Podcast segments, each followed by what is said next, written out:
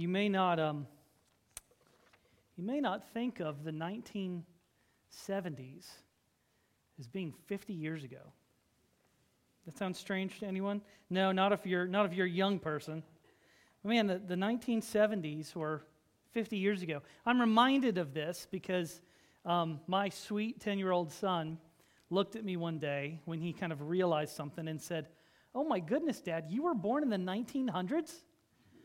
I'm like, is there a worse possible way to say that? Uh, yes, I know I'm old. Not like that.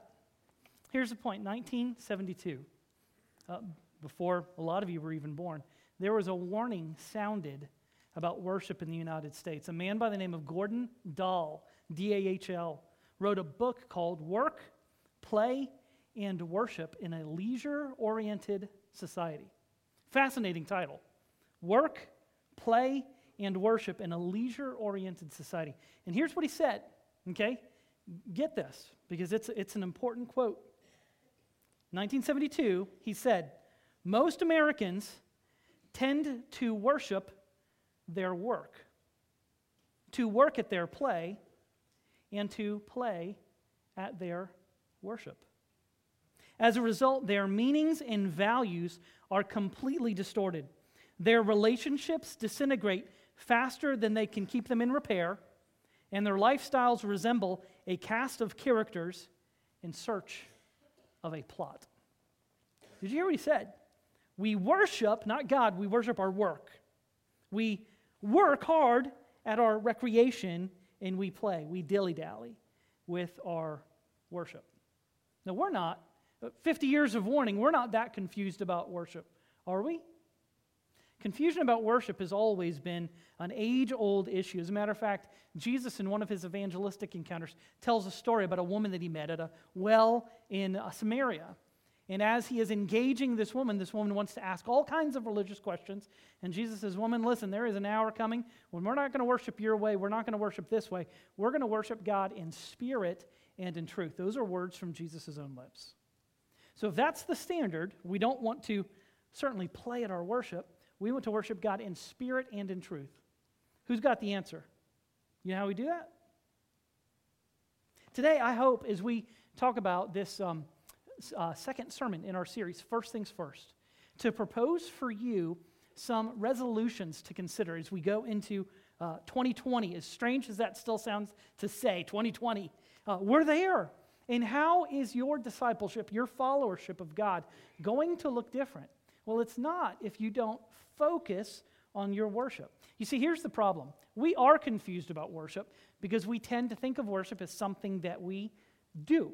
We think that the church is a building, and we think that worship is something that happens exclusively on Sunday morning. It is a one and done. So, if someone says, Hey, what did you do today? Well, I went to worship. Check the box, one and done. I attended, it's done with. I have been there, done that, paid my obligation, it's over.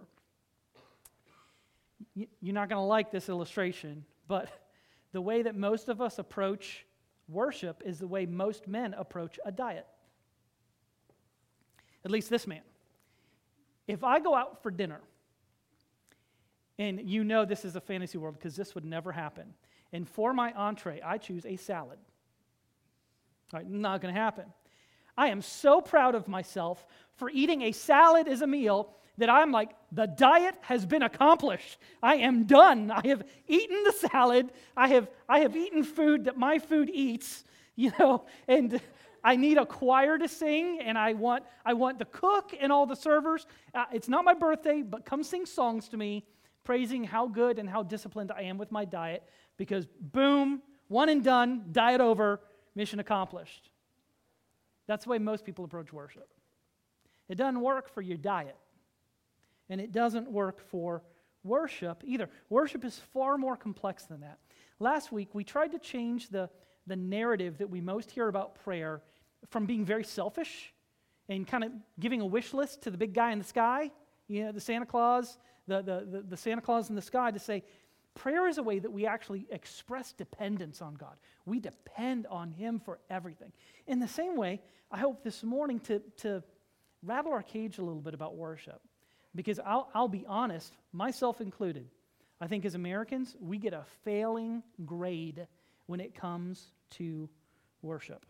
So I want us to reframe a little bit how we think of worship this morning. And so uh, to accomplish that, three things we're going to do. We're going to do today. Number one, we're going to look at kind of where we are now. What's the state of worship today? We're going to talk about what worship is. I'm going to propose a definition for worship that I think works. And then, number three, finally, I want us to consider together how we can have a more robust and biblical definition of worship. So, we start by talking about where we are today. What is the state of worship today? And to talk about today, I have to go back 15 years to 2005.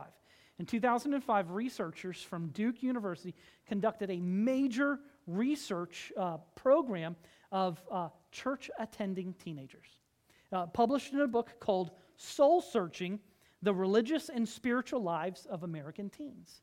And uh, these were teens that are church going teens. And here's what the study concluded that most Christian teenagers actually follow a civil religion that uses Christian terms but is not biblical Christianity. Mom, and Dad, how's that make you feel? All the money that we spend on children's ministry and youth ministry, what they're getting is something less than biblical Christianity. There's a cartoon out there, and I am so grateful that we don't have a student ministry that is focusing on entertaining kids on the way to hell. But there's a, there's a, there's a cartoon where a, a dad, a, a, kid comes to a dad and says, Hey, dad, is, um, is hell a real place? To which dad goes, er, uh, uh, whatever your youth pastor says. Next slide the youth pastor is standing up in front of the youth group and says, Guys, kids, tonight we're going to explore one of the most important questions in life. How many marshmallows can you fit in your mouth? So where we're at. We would rather be entertained than wrestle with the, the big questions of life. And so when he talks about this civil religion, it is a watered down but Christian sounding religion. Uh, they came up with the term for it three letters, MTD, that stands for moralistic, therapeutic deism. They said if we were going to examine the religiosity of teenagers today, it would be this. It would not be Christianity, it would be moralistic, therapeutic deism. Now, uh, MTD has five major tenets. And I want you to listen to this carefully because the tenets sound good, but when you compare it against the Bible, it falls woefully short of what the Bible teaches the Christian faith is about. Number one, the first tenet God exists and he created and ordered the world and watches over it. So they believe in uh, maybe not the God of the Bible, but they believe in some kind of creation. Number two, God wants people to be good and nice, as affirmed by most of the world's religions. So nothing distinctly Christian about this. Whatever the world's religions agree on is nice, regardless of what is true. We just need to be nice. Number three, the central goal of life is to be happy and to feel good about yourself. That's the goal. That is the, the end goal, the, the, the most essential thing is that you are happy and you feel good about yourself. Number four, God is not particularly involved except when absolutely necessary. He shows up to do things, but um, pretty much don't, don't expect him to show up in any other time. Fifth and finally, all good people go to heaven when they die. Sounds kind of sort of Christian, and some of you go, hey man, this sounds great. This is exactly what I believe. But here's the problem it is moralistic. Their goal is to be good, not to be godly. And listen, if you are under the delusion that, like, and I hate to say this this way, um, that coming to worship earns you brownie points with God, I want you to stop for a second because, like, if you can do anything to win favor with God, you unintentionally mock the sacrifice of Christ. Like, worship is impossible from believing in God, of believing in Christ and what He has done. You might be religious, you might be a seeker, but you are less than worshiping God if you are not a follower of Christ. That's why that is the baseline for us. You have got to, you, you have got to wrestle with Jesus. You can't just like church and be a part of Northside. You have to like Jesus. That's essential. And so their goal is to be good. It's moralistic. If you are a good boy or a good girl, you go to heaven. Regardless of what you believe about Jesus, MTD teaches just be, just be good. Don't be godly. Don't be born again followers of Christ. Just be good. Guys, listen, if we could be good, why did Jesus come? Man, the biggest issue is I am not good. And apart from the restraining power of the Holy Spirit, I would be a lot worse than I am. And the truth is, if you're honest with yourself, you might have spurts of goodness, but they still don't measure up to the glory of God. It is therapeutic. The goal is for the adherents to have therapeutic benefits. God has organized everything to be about me. For me to feel good, for me to have high self esteem, and there's nothing wrong with that. But the Bible says that the goal is to adore, worship, and obey God, not to adore, worship, and obey me. It is deistic. God created the world, but he leaves it alone until we need him to fix something. So the end result is moralistic therapeutic deism rather than transformation from God reduces Christianity to a spiritual utility for self enhancement. It's like plastic surgery for your soul. You want to get those lips plucked up? Yeah, I'm going to do that. And then 20 years from now, you're like, oh man, that wasn't such a good idea. It's like tattoos. They're fun when you're 20, and you wonder, what is that shape when you turn 50? You know, is that a, is that a a butterfly or an elephant? I can't quite tell. Seemed like a good idea. And so people are doing plastic surgery for their soul, a quick fix that sounds like Christianity, but it's not. So here's their conclusion this is not just a teenage problem. Long extended quote. All of this means that teenagers have been listening very carefully. They've been observing their parents and their grandparents in the larger culture with diligence and insight. They understand, listen to this, just how little their elders really believe. And just how much of how, how much many of their churches have accommodated themselves to the dominant culture. They have come to understand that christianity is not a big deal that god has very little expectations of them and the church is reduced to a helpful social institution filled with nice people. They sense the degree to which theological conviction has been sacrificed on the altar of individualism, pragmatism, and a relativistic understanding of truth. They have learned from their elders, elders that self improvement is the one great moral imperative to which we are all accountable. And they have observed the fact that the highest aspiration of those who shape this culture is to find happiness, security, and meaning in life. Guys, listen moral, uh, moralistic, therapeutic deism falls woefully short of the glory of God, and yet that's where we're at. It is easy to see the fruit of that in our kids' lives, but when we ask where the root is that that came from, it's from our own unbelieving lives. Where we sprinkle just the, the, the, the most um, tenuous veneer of Bible on top of it and promote the way that we live is the way that God wants us to live.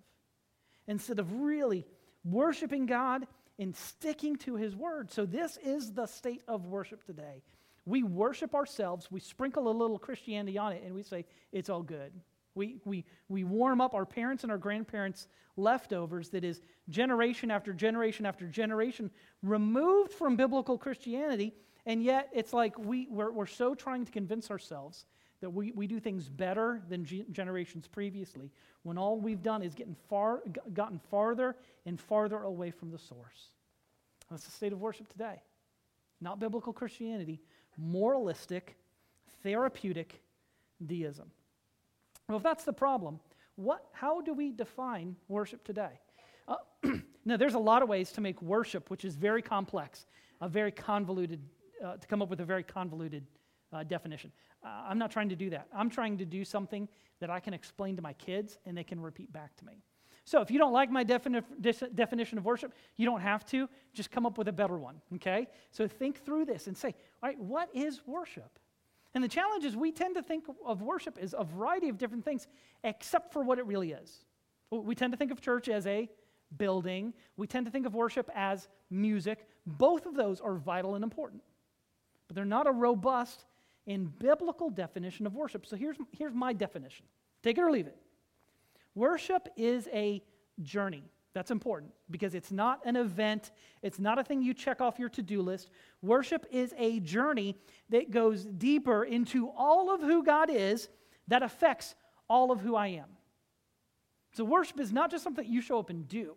Worship is something that should transform you. And the way that it transforms you is through your, your head, your heart, and your hands. You are learning things about God. You are, you are digging deeper into all of who God is, and that has an impact because it affects every part of who you are. There's a mind component. When we talk about going deeper, learning more about who God is, we are actively learning more about God. Now, I know anytime we get people together, there is going to be this guy or this girl in the room, and I don't know who it is. So, one of you guys in the front row, maybe. I don't know. I'm watching you. And one of these guys back here, I don't know. But there's that guy who's got God figured out, who's got all the answers. Anybody, that you? Got it all figured out? Anybody want to nominate the person sitting next to them? They got it all figured out? And there's somebody, you know, you meet these people that they've got it all figured out. Here's the thing that's incredible about worship is people go, man, I don't know, heaven being one big worship service, I don't think that's what the afterlife will be like. I think it'll be a lot more diverse than that. But I, I think heaven could be um, an opportunity where every moment of our existence we find out something new about God. Because, contrary to popular opinion, you don't become omniscient when you die. God is still God. You are still a creation. like, you do not become omniscient. God and God alone is omniscient. People think like we die and like we know everything. No, I, I, I think our, our minds are fully redeemed and we understand more about God and his ways. But I think God is so deep and so inexhaustible that we could study him for all eternity and still not plumb the depths of the glory of who God is. If that's what our occupation is for eternity, that should be what our occupation is in our worship. We should want to know more about God because there is a mind component. It is a constant journey to learn everything that we can about God, knowing we'll never know everything about the glory of who God is. There's a heart component. Orthodoxy, believing the right things, should never be dry, dusty, and dull, but rather it should transform our loves and our desires. In the model prayer that we looked at last week, Jesus says that we are to pray for His kingdom and His will. And yet, so often when we pray, how much do you pray about your kingdom and your will? You pretty much take what you want to do, you offer it up to God and ask Him to bless it. God, here's what I want to do. Just, you know, confirm it. Open the door, close the window, whatever it is. You know, we've become real interested in architecture, in egress and uh, escape routes and all this kind of stuff. No, no, no. There's a heart component. Our heart must be, must be involved in this, and we must love what God loves more than what we want. Some of the biblical words that are used for worship talk about this heart attitude of submission. Uh, the words for worship talk about bowing down or uh, prostrating oneself. Uh, one word for worship actually talks about what you might see in a medieval movie where you know the king has the big signet ring and you kiss the ring to show honor to the king that's one of the biblical words for worship is that you submit yourself. You have a heart attitude of uh, submission to an authority over you.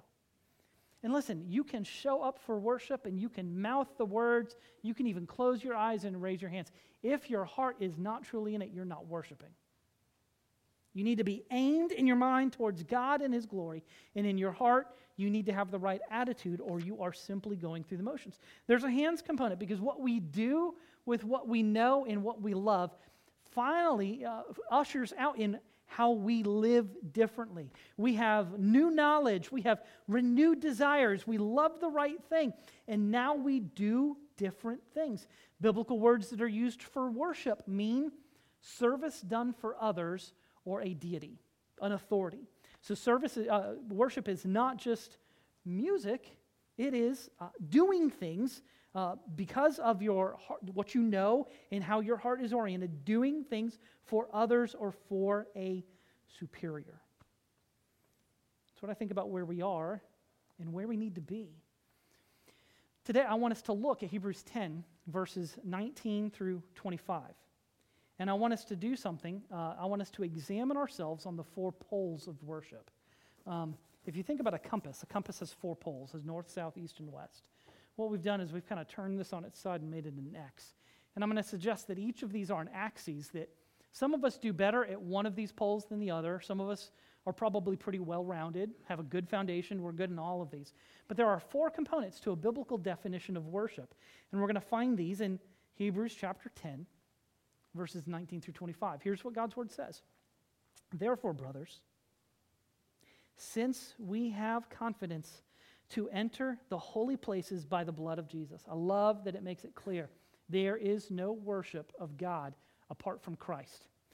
Therefore, brothers, since we have confidence to enter the holy places by the blood of Jesus, by the new and living way that he opened for us through the curtain, that is, through his flesh. And since we have a great priest over the house of God, let us draw near with a true heart in full assurance of faith, with our hearts sprinkled clean from an evil conscience and our bodies washed with pure water. Let us hold fast the confession of our hope without wavering, for he who promised is faithful. And let us consider how to stir up one another to love and good works, not neglecting to meet together, as is the habit of some, but encouraging one another, and all the more as you see the day drawing near. Four components, four poles of worship. Number one, worship is public. Worship is public. Another word we might use for that, worship is congregational. We are drawing together. All throughout this passage, there are these let us admonitions. Let us, let us, let us, let us draw together, let us not forsake. And so it begins corporately. Verse 19, therefore, brothers, sisters, family of God. Verse 25 is really clear that togetherness is important. Worship God on your own, but verse 25, don't neglect to meet together, because some do. Don't be like them. Despite your good personal or private time with God throughout the week. The Bible's saying don't neglect coming together. What I love here too is it says that all of these things uh, in verse uh, 25 encourage one another, and all the more as you see the day drawing near.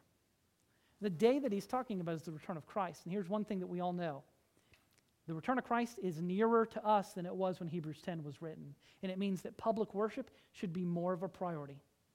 The closer we get to Christ coming back, the more we should dedicate ourselves to public worship. So there's, there's something I want you to do. This is not a sign up on your, your bulletin tear off, but I have a ministry that whether you are visiting or whether you are a member, whether you have been here for a long time or whether you are brand new, there is a ministry I want every single one of you to sign up for.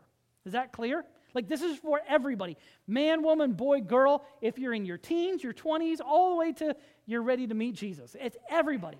Here's a ministry. The most basic ministry that every Christian should have is the ministry of attendance. Showing up. That's the most basic thing. Everybody can do it. And the Bible says that meeting together becomes more important. We should realize how much we need it, not just because we need it, but because God is glorified by us getting together. Here's, here's what's crazy it's just crazy to me. People, people are so fickle, and I'm one of them. You know, like we make judgments all the time. So you're standing in the supermarket. Number one, you don't want to stand in a line, right? So, like, what do you do? You look for, you will race someone to the open register and you will cut an old lady off, even if she's got like one thing, so that you can be, you can be first. Like, we just don't interact with people. And if you do get in line, there is something subconscious that makes you decide whether you're going to engage or not engage in conversation with the person in front of you behind. Like, you are so judgmental that you don't even know how you make judgments to even just like greet people casually. Right? You tracking with me? You understand what I'm saying? Maybe you've had a good day. Maybe you're feeling good and you're a little more friendly and you're a little more outgoing. But then there are sometimes you're in line in the supermarket, you ain't talking to nobody. I mean, even when the cashier says, Hey, how are you? You're like, Arr. You know, you stick your card in. You don't talk to anybody. And so here's, here's what's crazy. When it comes to people's religious life, okay? people want to make a connection with somebody at church. So let's just say, and if you're visiting today, I'm not picking on anybody. I pick on everybody, so like you, will get used to it. But let's just say somebody is visiting today, and they have, you know, everybody's uh, uh, got their own eccentricities, right? That's what makes us individuals. Somebody has just some kind of specific eccentricity. And Wayne, you're standing in the back, so I'm gonna pick on you. So let's say Wayne has the same eccentricities that the guy that's visiting. And if Wayne's here and they meet, guess what happens? Sparks fly. Like, man, I feel like I've known this guy all my life. Man, that Wayne is a good guy. What happens if Wayne isn't here? That dude who may for the first time in 10 years have come to church may walk out the door not having made a connection with anybody. And guess where he goes to church next week? Probably nowhere. You have a ministry. We may not talk about it like that. You have a ministry of attendance. And the church will most unmistakably suffer if you're not here. You are indispensable to the life of the body because the Bible says the body needs every part. If I asked you today, hey, before you leave, I need you to give up a body part. Wow. my little toe. like, what am I going to do? Appendix, I don't really need that, but it's kind of hard to get to. You know, the little toe would be relatively easy. Um, good golly. And yet, every day, every, every week when churches meet, they're missing massive parts of their body. There are black holes that exist in congregations because people just don't show up. So, show up. Be a part of the ministry of attendance. Number two, worship is personal. Worship is personal. All of these admonitions, let us, let us, let us, uh, they are, they are um, uh, third person, they are plural. It's talking about everybody. Hey, let's, let's do this, let's do this, let's, let's be corporate, let's get together. But they are also individual. What, what, uh, what the author to the book of Hebrews is saying is hey, let us each one together do these things. Let us each one together do these things. So think about this. When it comes to your personal worship, that doesn't mean like you take up an offering for yourself. Um, no, no, no. What I'm talking about is like you can you can sing whatever you like six days a week. I, I get tired of hearing churches that fight about worship, and what that tells me, and I'm grateful that we don't have that here. But what that tells me is when I hear of churches fighting about worship, is that obviously the people aren't worshiping at all on their own throughout the week. Because if they worship six, listen, you, I, I, think it's even possible that you could probably worship God to like Christian country music. I mean, I don't know how that happens. Um, I really don't, you know. Um, but you might be able to even worship God with country. Do that. But don't force your preferences on everybody else that doesn't worship the same way you do. If you worship privately and you are encouraged and fulfilled by that, it doesn't do anything but exacerbate and symbiotically increase what we do when we get together. Your bucket's full because you've been worshiping all week on your own and you have something to bring to the table. Listen, if we all spent time in the Word like we know we should, like we, we don't spend time in the Word like we know we should. Dan's going to talk about that next week. It's got to be a priority, spending time in the Word. And, and out of the overflow of our time in the Word, we came to worship. What do you think our corporate worship would be like if everybody did what they were supposed to do, do this week? it would be better. It would be magnified. And so he's saying this, guys, listen, when we draw together together, you have to draw near to God on your own before it does anything for us. You cannot ride the coattails of your mama's worship. Like your mom might really get something out of worship. Your dad might really get something out of worship. We play a vital role in encouraging each other. Like if I'm digging, if I, I if my heart's in the right place and I am digging worship, you know it. And so does everybody else. So, like, don't, don't sing like the Grinch. Look like you enjoy it because you are, your face is telegraphing a testimony to everyone else that's in the room. And some of you just might look like you either ate lemons for breakfast or you just really don't like God. Um, or, you know, redemption is not a big deal. And so, like, look like you enjoy it. And so, if I look like I enjoy it, I am sending a testimony to you that God is worthy of worship. Uh, that's a personal issue for me but it also magnifies itself into public worship. There's just amazing um, magnifiers, force multipliers that happen when we worship. You cannot ride the coattails of worship. You must be a worshiper yourself. Your worship can encourage other people's worships, but it cannot substitute. He says this when he says that we must have clean hearts and clean consciences. We must be sprinkled. That's everybody individually. And when everyone individually has clean hearts and clean consciences, and we come together for the focus of worshiping God, it, it, we, we are exacerbating, we are multiplying our worship. Number three, worship is holiness. Worship is holiness. In verse 22, this idea of cleansing our hearts and our consciences and our body, this idea of cleansing is talking about holiness. And so you know, the, um, the challenge is when we talk about cleansing, I'm not aware of anyone here who has a personal hygiene problem. If the person sitting next to you has a personal hygiene problem, would you please raise your hand? No, don't do that. you would know it. And so, like, everybody knows. Um, I mean, uh, we don't have any adults sitting with our, our, our young guys over here. So, um, you know, aftershave, deodorant is a good thing. Um, we think it's important to take, to bathe in some way every day. Take notes, okay? Every day we think that that's important. So, why would we think it's not important for us to worship or spend time with God in prayer and the Word every day? My heart needs washed with the Word. And that's what this is talking about is holiness. Romans chapter 12 verse 1 says it as clearly as possible. It says I, Paul says I appeal to you therefore brothers by the mercy of God to present your bodies as a living sacrifice holy and acceptable to God. So the way that we present our bodies is by living holy lives. And then he says this this is your spiritual worship. Jesus says, Worship me in spirit and truth. Paul says, You want to know the way you worship God spiritually? You live a holy life.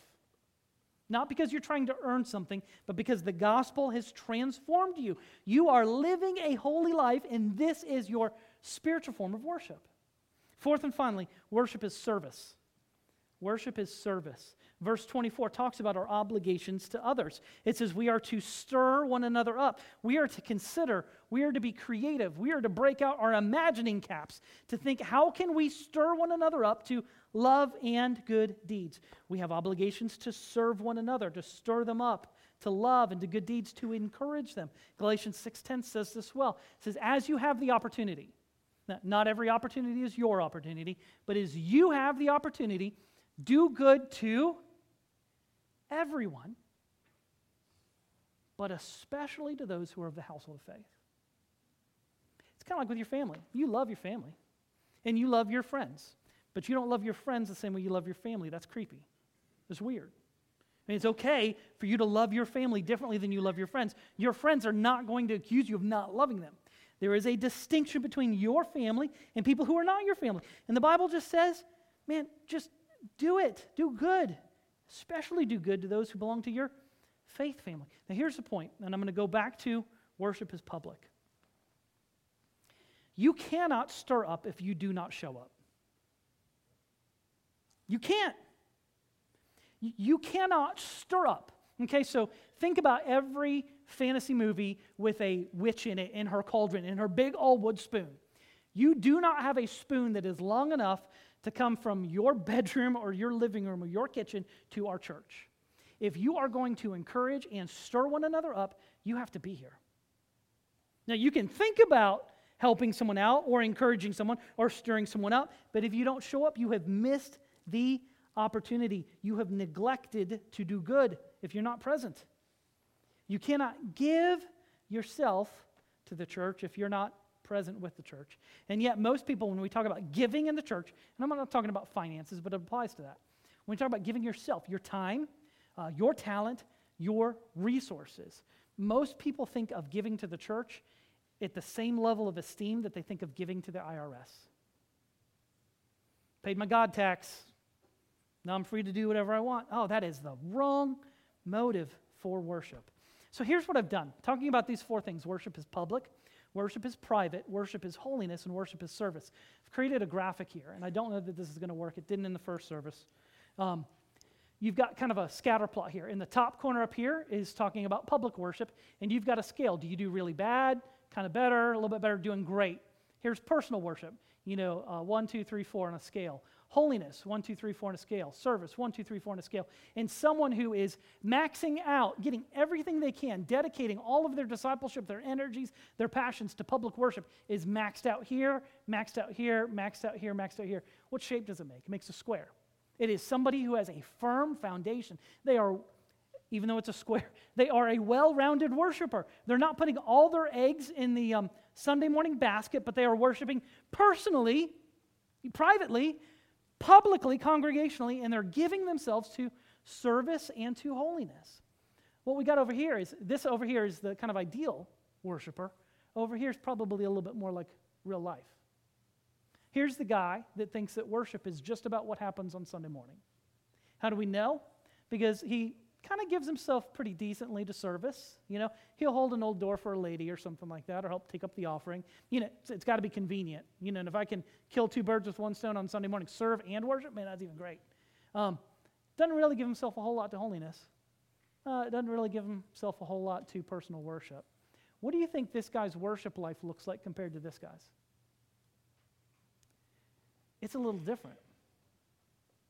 It's a little different. And if we reduce worship to what we do for 20 minutes on a Sunday morning, you're going to look like the second guy and not the first. If, if our congregational worship, our public worship, is supposed to drive you to worship throughout the week, and to worship throughout the week, not just by singing, uh, not just by spending time in the Word or by praying, but by actually encouraging you to be holy and to serve others. You know what happens when we come to worship? It is like it's like a pep rally. Because instead of everybody coming with depleted tanks, hoping to come to the gas station to get filled up, you're coming with something to give. Because worship isn't all about you, it's about God. And you're living for Him throughout the week, not just on Sunday, hoping that you can get enough Thanksgiving dinner to last you to next Thanksgiving.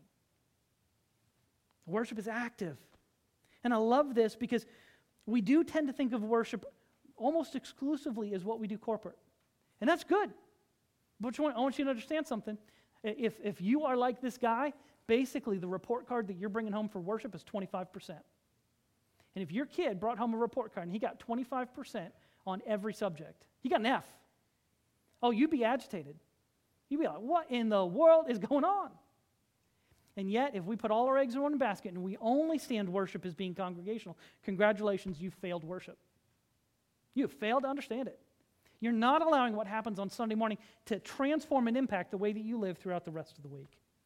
But there's something that's really good here because there's a relationship between all these forms of worship. They are symbiotic, they are catalytic. In the military, we would say they are force multipliers. It's not just the Army, it's the Air Force on top of them, and it's the Navy out in the oceans. Everybody together working for the same goal. Public worship is improved not by focusing on public worship. Public worship is improved by maybe focusing in these other areas. Maybe your worship is a 25% because you're not serving anybody. Maybe your worship is, is tepid because you don't worship throughout the rest of the week. And something that's only important for you for 20 minutes on Sunday, I can't say is a priority for you if it's not something that occupies real estate in the rest of your week. I love the way Hebrews chapter 13, if you flip over a page, Hebrews 13 verses 15 and 16 says these same things. It uses these same four categories public, private, holiness, and service. It says it in a very succinct way. Hebrews 13, uh, verses 15 and 16. Through him, meaning through Jesus, then, let us continually, meaning all the time, we talked last week about praying without ceasing. Now he's saying we are to offer up a sacrifice of praise continually. So we're supposed to pray without ceasing. We are supposed to worship without ceasing. Um, let, us, let us continually offer up a sacrifice of praise to God. That is the fruit of lips that acknowledge Him. So our lips sing God's praise. Verse 16 Do not neglect to do good and to, and to share what you have, for such sacrifices are pleasing to God. Lips that acknowledge God lead to lives in verse 16 that do not neglect to do good and share what they have. Worship is corporate. Let us individually, it's private.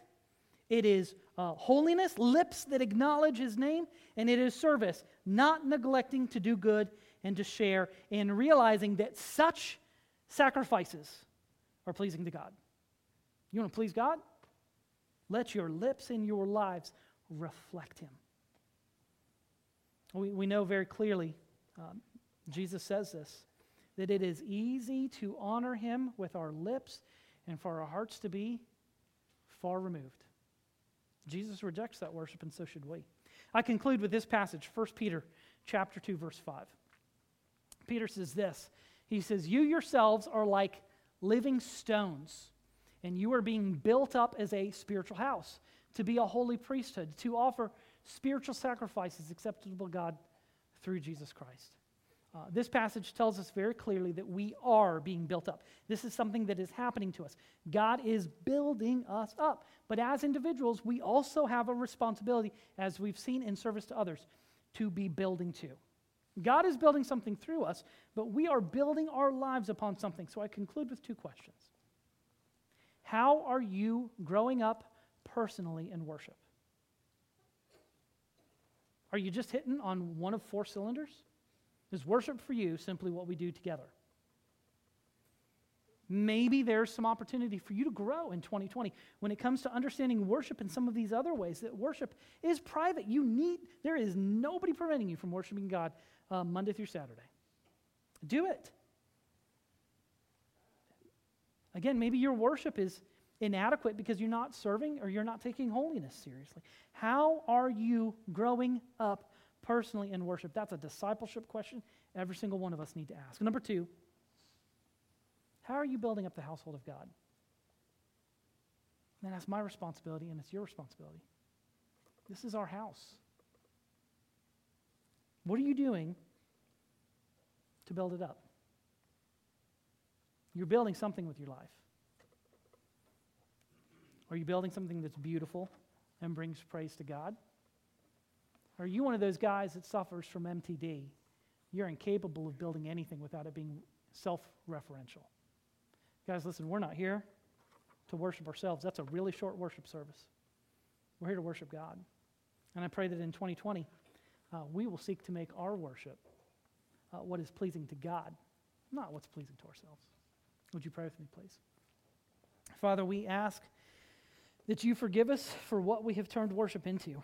We have made it about our preferences. And uh, listen, I, I've even heard people say, and there's nothing wrong with this, but, you know, I want more convenient times to come to worship.